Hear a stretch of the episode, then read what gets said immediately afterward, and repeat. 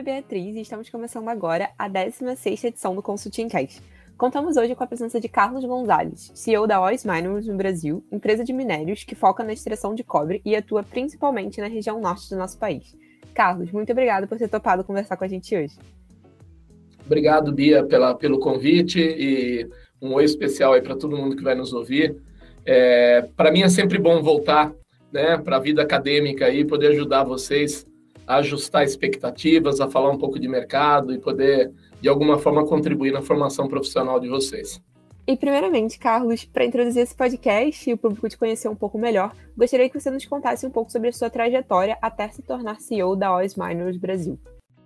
Eu sou de São Paulo, capital, é, casado, tenho três filhos hoje e tive uma, uma, um insight de um professor de geografia uma época que eu era um bom aluno de geografia e, e esse insight me valeu eu querer fazer geociências é, e entrar para a área mineral. É, na primeira tentativa, eu tentei entrar numa universidade em São Paulo, na USP. Ainda bem que eu não consegui, porque é, eu tive uma, uma guinada na minha vida nesse momento. É, e aí eu acabei passando na Universidade Federal de Ouro Preto, em Minas Gerais. Aí vocês imaginem sair de uma cidade, uma metrópole, para ir morar numa cidade de 70 mil habitantes, é, com aquela fama, né, de festa, de, pô, mas era uma, é uma universidade muito forte na área de geociências e de mineração, e eu acabei pegando minha mala e vindo, me mudando para Ouro Preto, fiz, entrei na universidade em geologia, é, cursei o meu primeiro ano, e eu descobri que eu queria mais do que simplesmente geologia, e na época, eu entrei em 86 na universidade, é, a Constituição brasileira mudou em 88, então, em 87, eu fiz um segundo vestibular e passei para engenharia de Minas. É, então, eu consegui, até de forma egoísta, né? É, na época, era podia fazer dessa forma, e eu acabei cursando engenharia de Minas e geologia junto, é, dentro de duas matrículas numa universidade pública, que é um pouco egoísta, por isso que eu, eu falo. Em 88 foi proibida essa prática, né? É, então, eu me, acabei me formando nas duas, na engenharia geológica e engenharia de Minas, e acho que o, fui trabalhar diretamente no norte do país, na Vale do Rio Doce, a empresa era estatal ainda, trabalhei muito com pesquisa, exploração, é, depois fui para a área de planejamento, na área de operação, conheci todas as áreas, cobri todas as áreas na Vale, foi uma grande escola para mim, e em 2005 eu saí da Vale, é, queria dar um tempo, 12 anos trabalhando muito, já estava casado com filhos, é, todos eles nasceram na Amazônia. E aí eu aceitei um convite do, do pai do Ike Batista, Eliezer Batista, me juntei ao grupo deles, mudei para o Rio de Janeiro, é, e aí eu construí um, uma, uma, uma, outra parte do que eu não conhecia ainda, que era fazer business, né, e não só fazer mineração. Eu era um operador de mina, com conhecimento amplo de todas as as áreas. E acabei ficando dois, três anos trabalhando com ele, e aí a gente vendeu um projeto para a Anglo América, uma empresa inglesa, e eu fui trabalhar na Anglo, fiquei oito anos na Anglo desenvolvendo projetos com eles, é, projetos grandes, investimentos altos. É, saí da Anglo, é, voltei para trabalhar com o Ike já numa fase ruim da vida dele, do momento da empresa dele, eu fui ajudar ele a vender alguns ativos, terminei o Porto Sudeste, que eu estava é, já estava parcialmente construído, mas eu acabei terminando o porto e vendendo o porto é, em, em Itaguaí, né? É, e aí eu saí e voltei é, para um, um mercado mais financeiro. fiquei quatro anos trabalhando é, no mercado financeiro, dando suporte para investimentos em mineração em vários bancos, private equities, é, esse momento eu entrei para dar aula no, no, MBA da PUC de Economia Mineral também, aí do Rio. É, ainda, é, quando tem os módulos, eu, eu ainda participo. É, e depois eu aceitei esse convite de voltar ao Norte, né, para fazer parte da OS como CEO. É, e, e aí eu estou aqui até agora desenvolvendo projetos de mineração é, e dentro desse escopo, desses tempos todos aí, eu acabei montando também uma mineração para mim, então eu tenho uma, um negócio próprio, uma mina, é, de ferro, não é de cobre, mas eu sou executivo de um lado e empresário do outro. Mais ou menos essa é a minha história. É, realmente foi um caminho bem atrelado com o setor que você atua, assim, desde o começo, né? E o que, que fez você despertar interesse nesse setor particularmente e na empresa que você atua como CEO hoje em dia? É, é, no setor foi aquela conversa original que eu tive, né? É, eu tive um insight de um professor meu é, que me ajudou bastante. Eu gostava muito de, de, assim, eu me enxergava quando eu estava no segundo grau, é, não trabalhando de terno e gravata dentro de uma grande cidade. Eu adorava viajar, fazer trilha, é, subir montanha, cachoeira. Então eu achava que eu tinha uma aptidão maior para trabalhar sem usar terno e gravata e trabalhar a paisana. É, e aí juntou com essa questão da geociência, de eu gostar muito de, de natureza, geografia e tal. E aí foi a entrada no mercado. É importante ressaltar uma coisa é, é bem legal, é que na saída, quando eu vi o que, que era geologia, e pelas minhas aptidões, eu fiz a migração para continuar nas geociências, mas na área operacional, né? Vocês que fazem engenharia, vocês sabem, eu saí um pouco da área, é, é, vamos dizer, intangível, que é a geologia, que não é uma ciência exata, e fui para fazer engenharia de Minas, que aí é uma ciência exata ligada às geociências. Então, esse tem um. Depois eu, eu comento mais em detalhe, que isso foi fundamental para minha carreira. É, com certeza. E a OS ela parece uma empresa bem relevante no setor de mineração, mas eu acho que muita gente está escutando a gente ainda não tem muita noção sobre como o setor funciona e pode também não saber muito sobre ela. Então, eu queria que você falasse um pouquinho mais assim sobre a empresa que você trabalha hoje em dia, quais são as principais frentes de atuação. Tá. A OSA é uma empresa é, não, não nova é, no, no, mercado de cobre, mas é uma empresa nova no Brasil. Ela, ela era interessante a história também. Ela foi vendida é, em 2006 para um grupo chinês dentro da Austrália. Ela tem duas operações muito grandes na Austrália de cobre e ouro.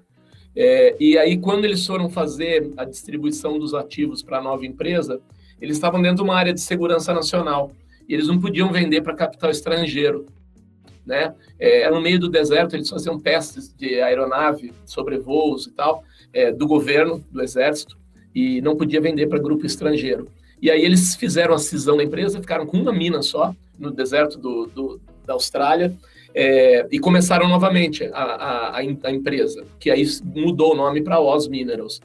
É, a Oz hoje tem duas minas, essa existente e uma nova que entrou em operação, e o mercado ele, ele se ressente, ele, ele, ele não, não descola ela no, no, no mercado é, financeiro, é, nas ações né, da Bolsa de Sydney, que ela é listada, porque ele não tem uma operação global.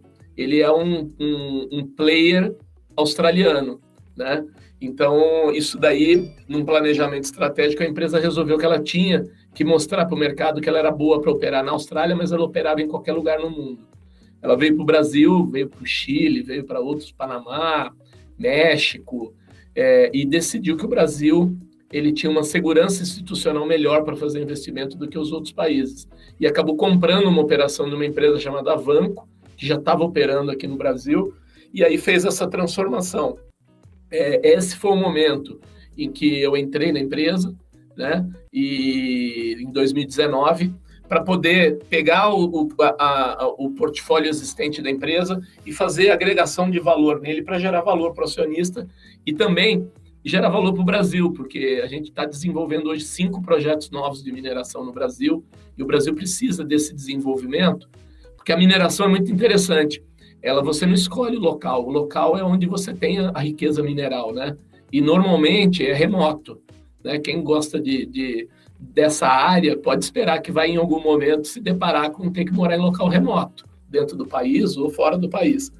E essa questão ela é muito importante. Eu adoro esse tema porque quando você vai para um lugar remoto, é, normalmente você tem uma inversão, você tem uma oportunidade de fazer o desenvolvimento regional, né? Porque a cidade é uma cidade pobre, que vive de renda do governo, normalmente ela não é desenvolvida, e você leva o desenvolvimento, né? A criação de emprego, todo mundo de carteira assinada, plano de saúde, plano de carreira, é, e uma longevidade, né? Ela é finita, ela, ela tem uma hora que acaba o minério, mas você dá uma, uma perspectiva para a região onde não tem nada e você desenvolver um belo de um projeto é, sustentável hoje. Né? O ESG é tão, tão falado aí nas empresas atuais e a mineração, ela, agora, a mineração responsável, né, ela promove esse tipo de oportunidade para a gente desenvolver esse tipo de trabalho. E a OZ, você mesmo mencionou, né? É uma empresa australiana que possui operações aqui no Brasil, que é um país que tem muito recurso mineral e os minérios realmente têm um papel muito importante na nossa economia. E eu queria saber se existe alguma especificidade ou alguma dificuldade no modelo de operação da empresa que decorre desse fato, né, de vocês serem uma empresa estrangeira atuando em solo nacional. Não, sob o ponto de vista de regulação, não existe. É, as empresas estrangeiras hoje elas operam bem no Brasil. Acho que é essa segurança institucional que o investidor estrangeiro enxerga, né? É, a gente tem uma, uma questão, acho que é mais de, de, de, cultura né, do setor mineral, que não é compreendido pela sociedade, onde todo mundo imagina mineração.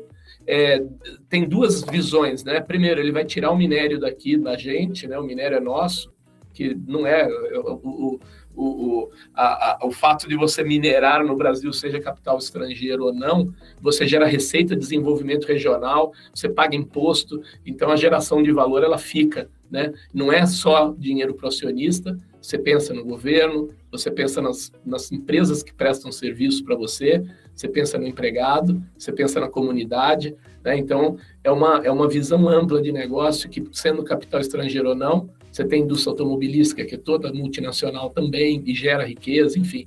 Né? E a segunda é que é, você enxerga a mineração como se fosse um garimpo, você estivesse depedrando o meio ambiente, que é uma, uma outra conversa longa, mas que também não é verdade. Acho que a mineração responsável hoje ela está dentro dos parâmetros é, do Banco Mundial, é, do princípio do Equador, e a gente cumpre rigorosamente toda a legislação e muitas vezes preserva muito porque você pega regiões totalmente antropizadas e você vai ocupar um pedaço da atividade mineral é, realmente criando um impacto ambiental, mas a contrapartida que você dá em recuperação ambiental é muito maior. Né? Então, é, esse, esses são, eu acho que, os grandes entraves hoje é, de você desenvolver essa atividade, ela ser reconhecida como uma sociedade, como um, um, setor onde você gera um dos maiores PIB, a grande participação do PIB brasileiro é agrobusiness, e mineração. Né? Então, não acreditar que isso faz o desenvolvimento do país é, é, um equívoco. A gente tem que cada dia mais vender essa ideia. Né? É, realmente tem uma participação muito importante na nossa economia. E eu acho que uma prática que, no meu ponto de vista, assim, deve ser essencial para você se manter como um player importante, competitivo dentro do setor de mineração, que explora teoricamente um recurso que é finito, né, que é o minério, seria você buscar estar tá sempre se expandindo, encontrando novas localidades. Você mesmo mencionou que é, você tem que ir até o local, né? Não é, não é uma coisa que aparece assim aleatoriamente. E vocês têm vários projetos, você mesmo já mencionou. É, um que chamou muita atenção foi o projeto Pedra Branca, né, que é aqui no Brasil, é um dos principais centros de operação da empresa. E aí queria saber um pouco qual é a importância desses projetos para a empresa e também para o setor como um todo. É, não, é, é, boa pergunta e assim para mim é, é, especial. E uma das razões ao qual eu abri mão até do meu trabalho como é, empresário, né, os meus sócios operam a minha empresa e eu vim fazer esse trabalho na OS, que é um trabalho de momento, né, o executivo ele faz um contrato de tempo e depois ele ele, ele é sucedido por um outro empresário ou um outro executivo mas a, o projeto Pedra Branca, ele tem, eu tenho um carinho especial por ele, porque é a primeira mina subterrânea do sul do, do estado do Pará, do sul do Pará, desculpa, de cobre, né? Então, é uma área onde eu, eu já atuei muito tempo, que é a área de Carajás, onde a Vale está toda lá, é, assim, as grandes operações da Vale são lá, é, mas existem pequenos depósitos na região onde a escala da Vale é muito grande para operar. Né? Então, é esse nicho que a gente entrou de pegar pequenos depósitos é, que tem é, economicidade, mas que o método de lavra não é aquele método é, amplo de fazer uma lavra a céu aberto e entrar com aqueles equipamentos. A gente faz, é, desenvolveu a lavra subterrânea. É a minha primeiro projeto subterrâneo. Eu, com 30 e poucos anos de carreira, é, me deparei com esse desafio, por isso que eu gostei, pulei nele. Quero, porra, ter no meu histórico ter desenvolvido uma mina no subsolo. É, e é, o subsolo ele é, ele é diferente, ele é mais caro, mais trabalhoso, tem um risco maior, mas assim, se você olhar a fotografia, é um baixo footprint, ou seja, você está na Amazônia, você tem uma rampa de acesso para o subsolo. em cima está tudo preservado. Você tem um escritório, um vestiário, posto de abastecimento, uma, uma oficina de manutenção, mas assim, toda operação está no subsolo, você não enxerga, né? É, então, é, sobre o ponto de vista ambiental também para a Amazônia, é muito legal você desenvolver um projeto desse, que a gente chama de baixo footprint, é, você impacta muito pouco a região e gera uma riqueza muito grande. Além desses projetos de expansão que a gente estava comentando, a OIS também realizou algumas aquisições ao longo do tempo, né? Você mesmo mencionou a, a Avanco, que é em 2018, se eu não me engano. E a própria OIS também ela surgiu de uma fusão de duas empresas de minério na Austrália. E aí eu queria saber a importância dessa estratégia de M&A, assim, acho que não só para a empresa, mas dentro do setor de mineração como um todo. Quanto que isso é posto em prática?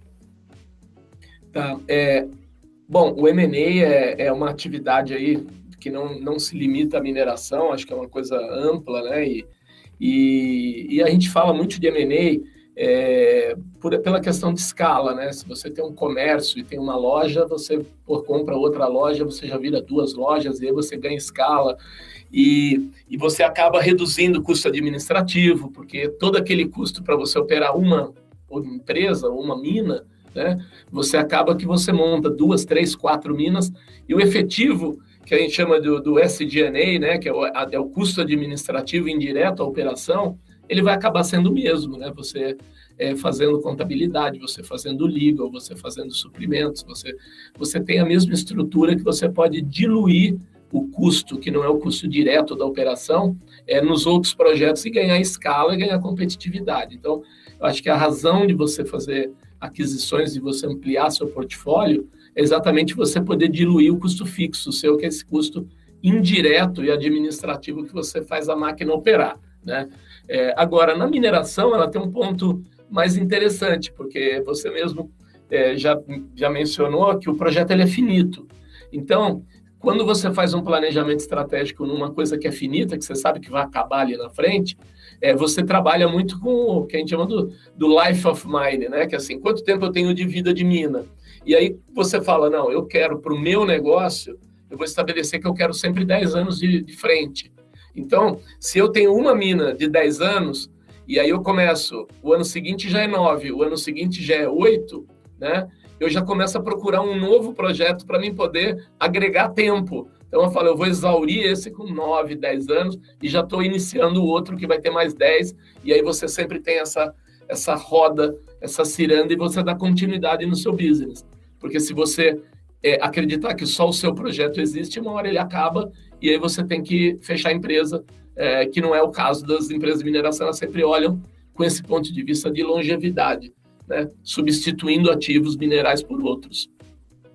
É, você está sempre pensando para frente, né?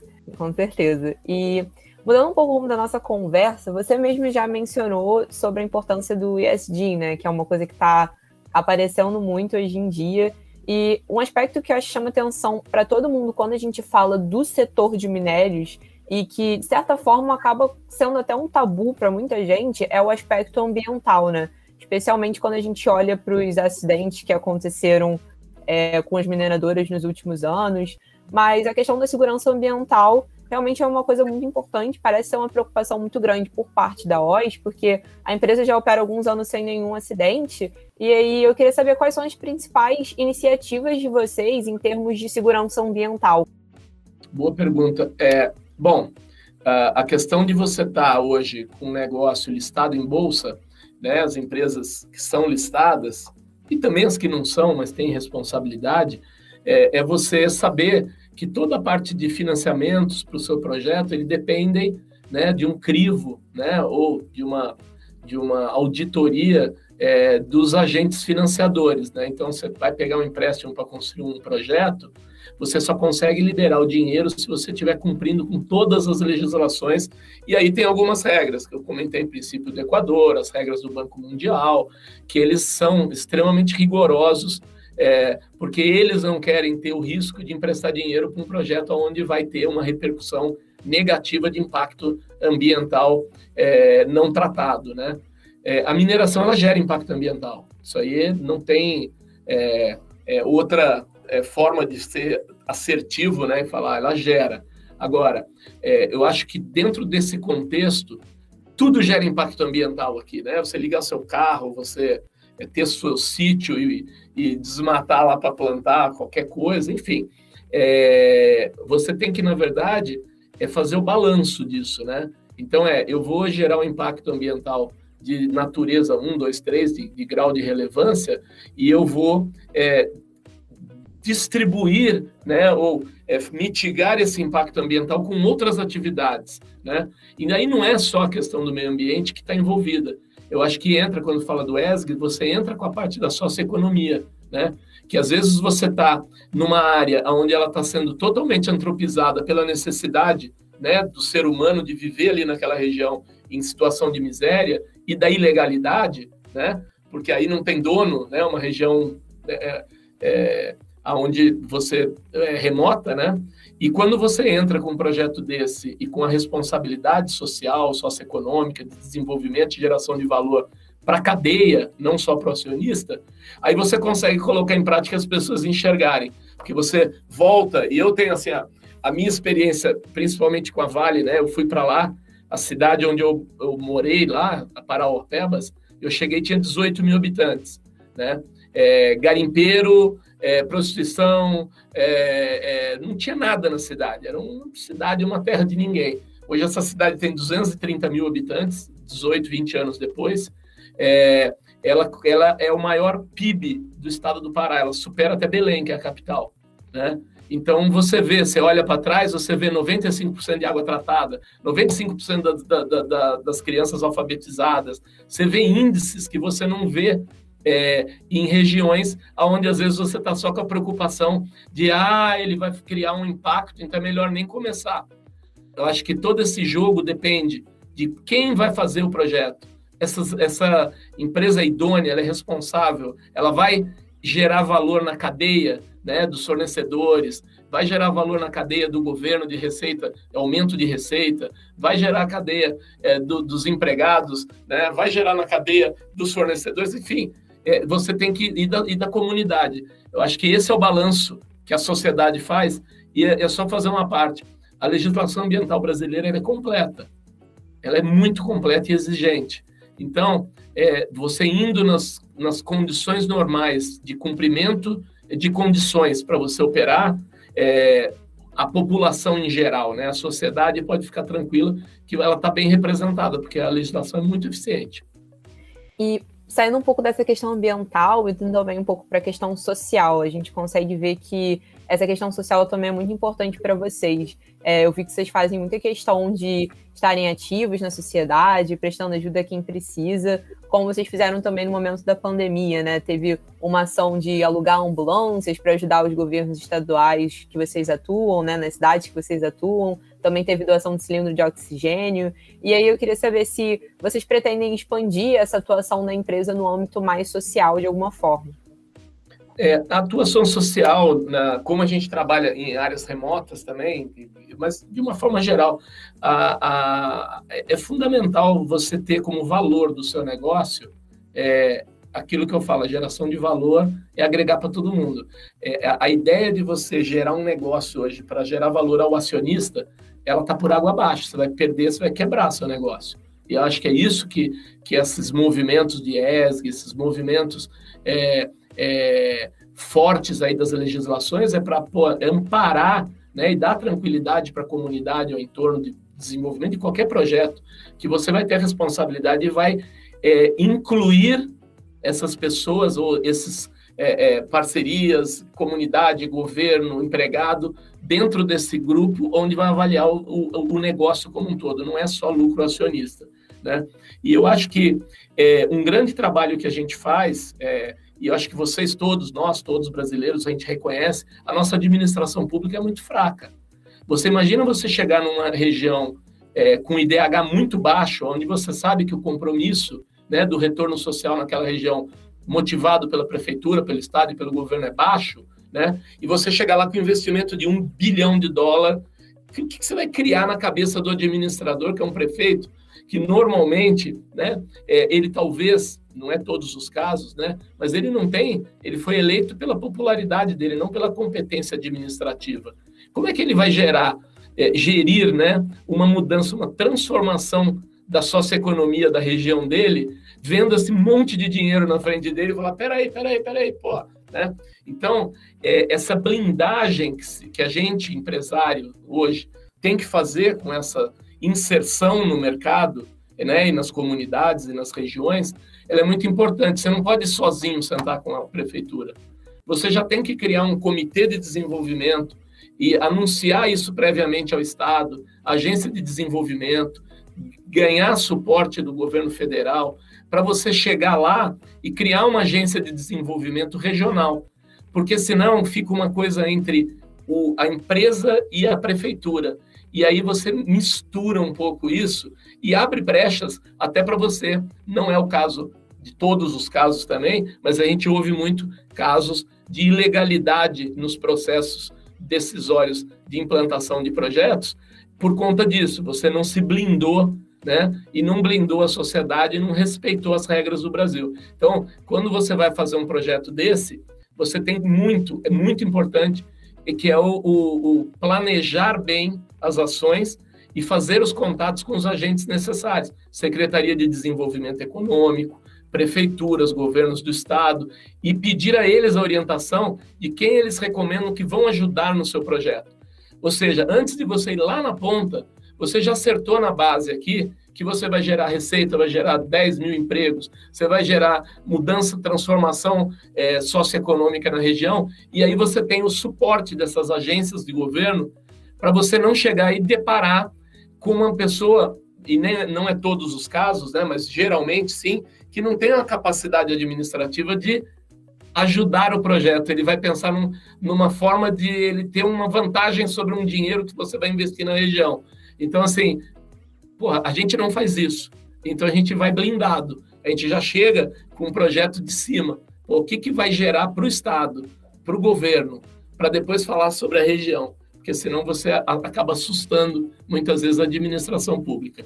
E a questão, é, uma outro ponto do social que é muito legal, né, é ver, ver essa transformação. Eu citei agora desse município, mas é, você chega, e eu que já tenho muito tempo na estrada, né, e quando você chega numa mineração e tem um monte, você vai fazer uma reunião com os empregados, sei lá, 500 empregados estão no saguão da empresa e você vai lá falar lá na frente, pô, tal, tal. Aí você fala assim, vem cá, tem alguém aí que me conhece? Aí você levanta, alguém levanta a mão lá, né? E você olha e fala assim, cara, é, o meu pai trabalhou com você há 20 anos atrás e tal.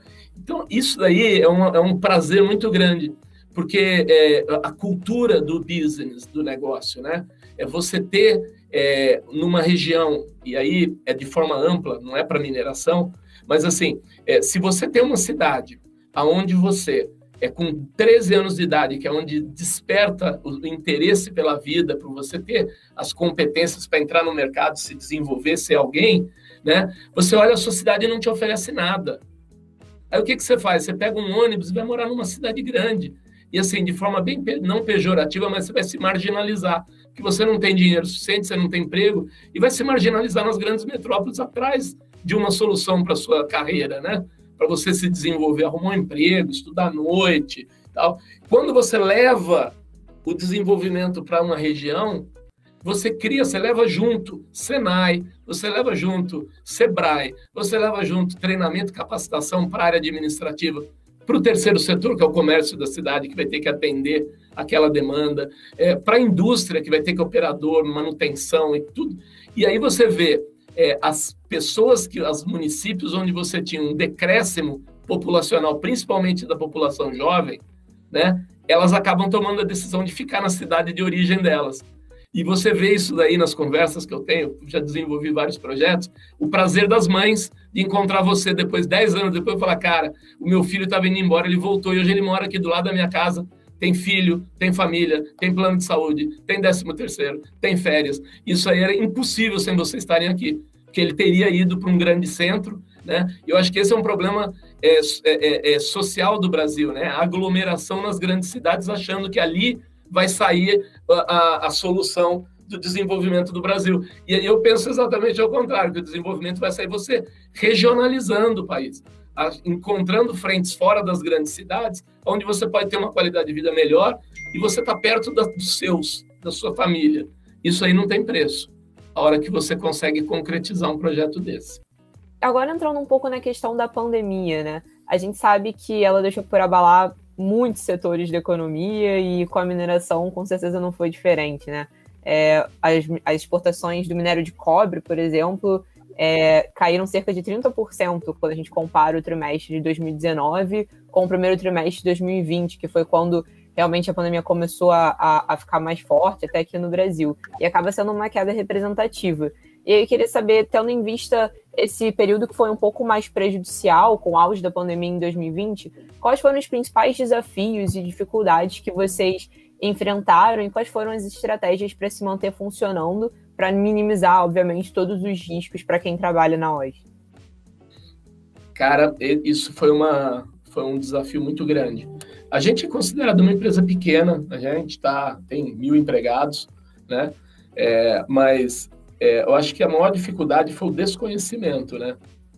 Porque ali no começo você pegava orientação do OMS, você pegava orientação da Anvisa, você pegava orientação é, da Austrália, da, da, da OMS e, e, do governo australiano de lá também para cá, e era uma construção meio cega, né? Você não sabia quanto tempo ia durar, a dimensão né, da proliferação do vírus, mas você sabia que você tinha que evitar é, o contágio. É, o governo brasileiro, e aí eu acho até que tem duas vertentes aí, né? Ele definiu a, a atividade mineral como essencial. Eu acho que muito pela parte econômica, para sustentar a economia no Brasil, porque o a, a, área de mineração, se não é o primeiro, é o segundo gerador de PIB do Brasil, né? Então, assim, porra, eu tenho que manter isso funcionando, que eu vou ter que pagar auxílio emergencial para muita gente aqui, né? E eu não posso simplesmente parar o país por conta da pandemia. Mas a gente conseguiu, dentro da mineração, é, defender um procedimento, um protocolo, né, aonde você conseguia é, mitigar muito o contágio. O que, que, foi feito? Aumentou o custo, obviamente, caiu a produção, é, mas de uma forma geral, um, um minerador é, ele trabalha em local aberto, né? É, um minerador que é operador de máquina, né, de escavadeira de caminhão, de, de perfuratriz, enfim, ele trabalha sozinho, isolado dentro da máquina. Né? Então, é, um cara que trabalha dentro da planta industrial, você tem uma planta assim de dimensões enormes, trabalham 15, 20 pessoas ali dentro, então com distanciamento tranquilo, ninguém trabalha colado um no outro. Né? Então a gente fez, é, instalou home office em toda a área administrativa, né? É, também dando condição para os empregados, para eles terem o conforto de trabalhar em casa, né? então teve que se bolar uma maneira de ajudá-los em procedimentos e tal. É, a gente criou esses procedimentos todos das áreas onde não tinha risco de contágio e nas áreas onde tinha risco, que eram refeitórios, portaria e vestiários, a gente limitou a capacidade em 50%, ônibus. Então é um banco duplo, só vai um em cada banco, né, com divisórias, ou seja, um procedimento criado que foi eficaz é, e hoje a gente tem a plena certeza de uma coisa, né? Dentro da empresa, e o protocolo é muito rígido, né? Por exemplo, fornecedor não pode entrar dentro da empresa se ele não tiver com PCR ou com a quarentena em dia, né? Então ele vai parar na portaria e você vai lá e recolhe o material que tem que entrar na empresa. Visita foi cancelada, é, então tem todo um protocolo é, especial para você continuar operando. É, a gente, num primeiro momento, colocou toda a operação é, de uma forma é, como se ele tivesse remoto, fechamos um hotel e colocamos toda a operação lá dentro. É, em termos de suporte, é, não é só suporte médico, né?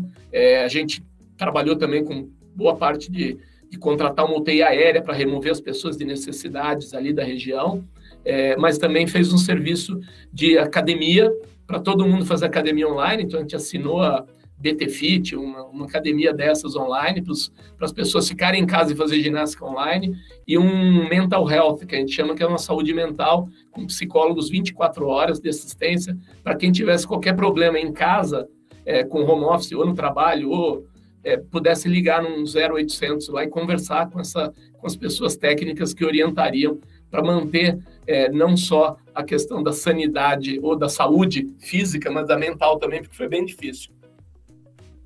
É, foram tempos bem difíceis para todo mundo. Mas é, a gente já está tendo algumas melhoras, então o mercado já está se recuperando, os números do primeiro trimestre de 2021 já, já se mostraram um pouco mais promissores, né? Então, o Ministério de Minas e Energia já apresentou que o setor de minério ele teve uma produção 15% maior, então são ótimas notícias. E acho que superada essa pior fase né, da economia e com as vacinas já chegando também para a população, quais são os planos de vocês para essa volta mais ao normal e para o futuro da empresa como um todo?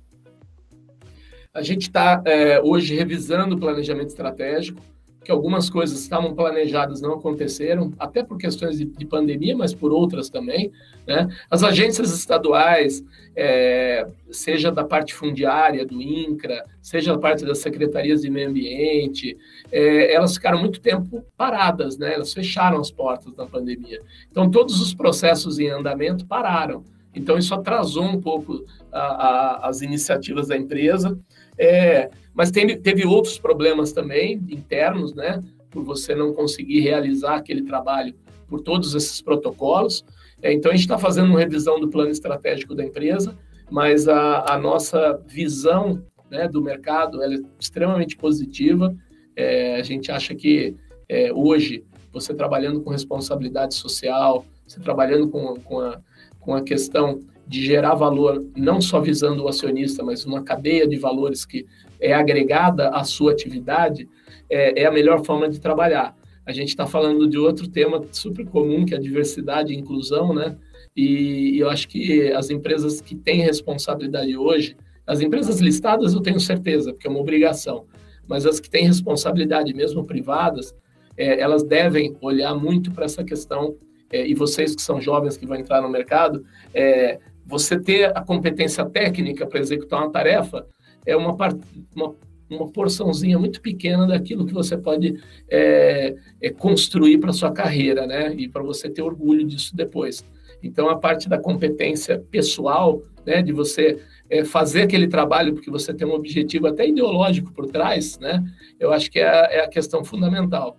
E a gente acredita nesse trabalho, acredita que dessa forma a gente consegue ganhar uma licença né, social, ou seja, você consegue trabalhar em harmonia com todo mundo é, a visão é, negativa do mercado da mineração ela é vista por quem desconhece, que está próximo gosta, né? É, obviamente que a gente teve aquele impacto da Vale com a questão das barragens, que isso aí chocou o país, né? Foi um, um incidente realmente muito grave, mas é, hoje o controle da Agência Nacional de Mineração sobre barragem no Brasil talvez seja um dos mais eficientes do Brasil, do, do mundo, né? Por conta desse aprendizado. Né? E eu acho que nós que vivemos em sociedade, a gente tem que trabalhar muito com esse termo, né? a curva de aprendizado. Quando acontece algo ruim, ao invés de você criticar, procura saber o que, que você vai aprender daquilo. Né? Como é que foi a retomada disso aí? Porque a visão pessimista sempre é ruim, né? Aconteceu uma pandemia, vai acabar o Brasil, economia, tal, e você vê que os índices se mantêm. Porque tem pessoas que estão liderando esses processos que acreditam, né? Que olham com a outra visão do negócio, é a visão do aprendizado. Né? O erro, né? você erra e aprende. Né? Você errar duas vezes pode até ser, você não vai errar três, quatro, cinco. Então, a, a nossa visão hoje pós-pandemia é positiva. Ontem teve uma, um, um, ruído de mercado aí, mas é preocupante, a gente já está analisando, que é a questão da, da Delta, né, da variação Delta, que tem um índice de contágio alto já no Brasil, e as vacinas se demonstram não serem tão eficazes, é uma preocupação. E tem uma preocupação que também é, é iminente agora, surgiu agora, que é as pessoas que estão se recusando a serem vacinadas. Qual vai ser o procedimento das empresas? Você vai permitir é, essa decisão que é individual, você não é obrigado a tomar vacina, ou você vai criar um protocolo que acaba sendo um pouco é, é, preconceituoso de falar assim, para você entrar na minha empresa, você tem que mostrar a carteirinha que você se vacinou senão você não trabalha. E ninguém sabe, ainda não, não tem essa formalização, né? não tem essa, essa regulamentação sobre esse tema. Né? Mas hoje a gente incentiva todo mundo a ser vacinado. A gente está, faz quatro semanas que não tem nenhum caso de Covid dentro da empresa e a gente acredita que essa é a fórmula: é vacina, manter o controle e o rigor, sempre alerta, sempre com a guarda alta. E aí você vai evitar os, os casos e vai poder caminhar adiante. E o setor de commodities, vocês devem estar acompanhando no mercado, está super aquecido. A retomada pós-Covid vai ter um crescimento econômico, a gente acredita, e as commodities vão ser demandadas, que são parte das matérias-primas aí. Cobre, em especial, é, tem a questão dos carros elétricos, né? Da parte de captação de energia solar, de energia eólica, que, que necessita muito da matéria-prima cobre. Né? Todo esse material, esses, essas commodities de metais bases, cobre, níquel, cobalto, estão todas em alta também. E o minério de ferro está em alta por conta do aço, né? Da crescimento econômico, necessidade de aço cresce na mesma vertente. É, as expectativas vão estar lá em cima e espero que tudo dê certo. Mas, infelizmente, Carlos, a gente está chegando ao fim da nossa conversa. Mas, para finalizar, é, qual conselho que você daria para alguém que está começando no mercado de trabalho agora e almeja ter uma posição como a sua? Ah, é legal. Essa é uma, é, eu fiz uma, uma, uma abertura de um curso de engenharia de Minas de uma universidade privada e aí me perguntaram, né, assim, ah, se você estudasse à noite engenharia de Minas é, e se formasse, ou se eu estudasse à noite, me formasse, mandasse um currículo para você que eu estudei à noite numa engenharia, você me contrataria, né? E aí eu estava ali num público, sei lá, falando no, no, YouTube e tal, e aí eu, eu usei até um termo errado, né? Eu falei até um palavrão, assim, eu falei, ah, tô me lixando pro seu diploma, né? É, para mim te contratar, eu vou fazer três perguntas para você e olhar no teu olho. Aí qual é a pergunta? Não, não vou te contar, vai ser surpresa na hora, porque a, essa a surpresa e a forma como você enxerga o cara te respondendo, né, e o body language ali é que você enxerga o cara, né? E eu não quero saber do currículo dele onde ele estudou. Agora, vocês que estão numa universidade pública, e a UFRJ é uma super universidade, eu digo que faz uma diferença terrível, porque não é o que você aprende dentro da sala, é você viver o universo que é a universidade. Né? Você ali, você está convivendo com um cara que faz química do seu lado, passa um cara da biologia, você está se movimentando e essa esse conhecimento, essa vivência da universidade pública e a diversidade dentro da universidade pública é muito diferente do que você fazer uma universidade privada, onde você sabe que o cara está pagando mensalidade, está indo na aula ali, todo mundo numa outra condição. A universidade pública, vocês estão dentro da sala, vocês sabem como é diverso esse ambiente. Esse ambiente é fundamental para você se dar bem. O ambiente da diversidade, né? Eu acho que as melhores ideias saem do diverso, né? Se você criar todo mundo com a mesma mentalidade, não vai dar coisa certa, né? É, então, acho que essa é a minha primeira dica. Segunda, acho que vocês estão no caminho certo, esse grupo que eu estou falando, porque vocês estão trabalhando com a entidade estudantil e esse é um desenvolvimento de carreira fantástico, que vocês ganham uma experiência de vida brutal. Essa experiência que você está tendo de falar comigo, pôde ter falado já com o Castelo Branco e com outros CEOs é, importantes, eu acho que já é a demonstração de que você jamais teria isso se não tivesse na entidade que vocês geram hoje aí dentro da UFRJ. É, terceiro, né, é você acostumar com a vida coletiva se você quiser ser isolado, né, ficar morando a vida inteira com seus pais e, e viver ali dentro da sua. Não que não é para você fazer isso, mas a, a experiência coletiva é muito grande. Você saber dividir, você saber compartilhar. Quando você chega na empresa, você é outra pessoa. E a gente que está já num, num, lugar mais alto da empresa, você vê às vezes uns erros que você fala, pô, esse cara é, nunca saiu de casa, está tendo a primeira experiência de dividir um espaço de escritório. E você sente que ele está sofrendo em estar tá tendo que dividir, ele não sabe. Então, esse aprendizado da universidade pública, das entidades e da vida coletiva, para mim, é, é, o essencial. E segundo, não se prenda na competência técnica, porque a técnica você aprende em qualquer lugar. Ou, se você tiver aptidão, você pode até crescer na carreira e aí você passa a contar com excelentes técnicos, né? É, mas a competência pessoal ela é fundamental. Então, se você tem bom humor, se você tem humildade, se você é um cara honesto, se você tem empatia com as coisas, se você trabalha é, bem com diversidade e inclusão, e se você é, é assertivo, assertivo é se não tá bom, fala que não tá bom, se tá ruim, se tá bom, fala que tá bom, motiva todo mundo e, e colaborador, né? Trabalhar para o grupo e não para você. E aí você vai ter sucesso na carreira que os grandes erros estão no campo pessoal das competências, não estão na técnica. Pode ser um excelente técnico. Se você abrir a boca errado numa reunião, você pode é, colocar sua carreira em risco. Assim, você vai ser sempre um bom técnico, não vai ascender para uma posição de destaque. porque essas posições de destaque, elas precisam de juntar essas competências todas, né? Você precisa entender e ser empático. Ah, é um problema. Essa pandemia deu um exercício de empatia gigante para gente, né? A gente acreditar que você tinha que contratar uma psicóloga para tratar da família, porque, pô, tá todo mundo sem saber o que fazer, né? E se você não pensa, né, não tem essa sacada, você acaba perdendo. Você pode gerar um ambiente dentro da tua empresa irreversível depois, né? Então, eu, eu, eu diria para vocês apostarem é, nessas questões todas que eu comentei, mas apostar muito na, na sua questão pessoal, é na sua formação de caráter, na sua formação do que você quer para a tua vida e botar amor no negócio. Porque se não tiver amor no que você faz, é melhor repensar a sua carreira e começar de outra forma. Porque sem amor não vai. E esse foi mais um episódio do Consulting Cast. Até a próxima!